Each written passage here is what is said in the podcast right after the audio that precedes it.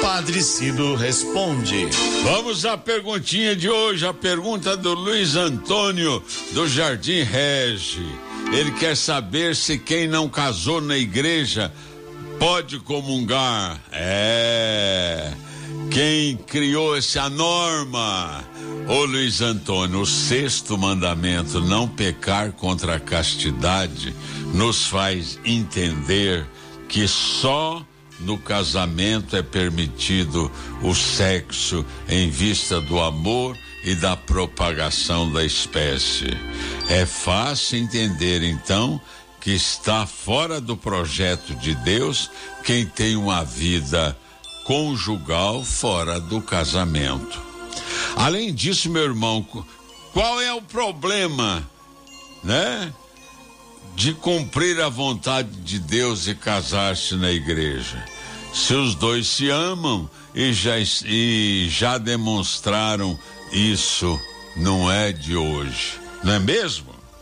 E tem mais, por que escolher os sacramentos se são apenas sete? Jesus constituiu os sete, instituiu os sete e não deixou a liberdade para escolher. Os sete são necessários para uma vida cristã plena, uma vida na graça de Deus. Não querer se casar na igreja é recusar claramente a graça de Deus para esta missão de construir um lar plenamente cristão. Então não se trata apenas de uma norma que a gente cumpre se quiser, viu, Luiz Antônio?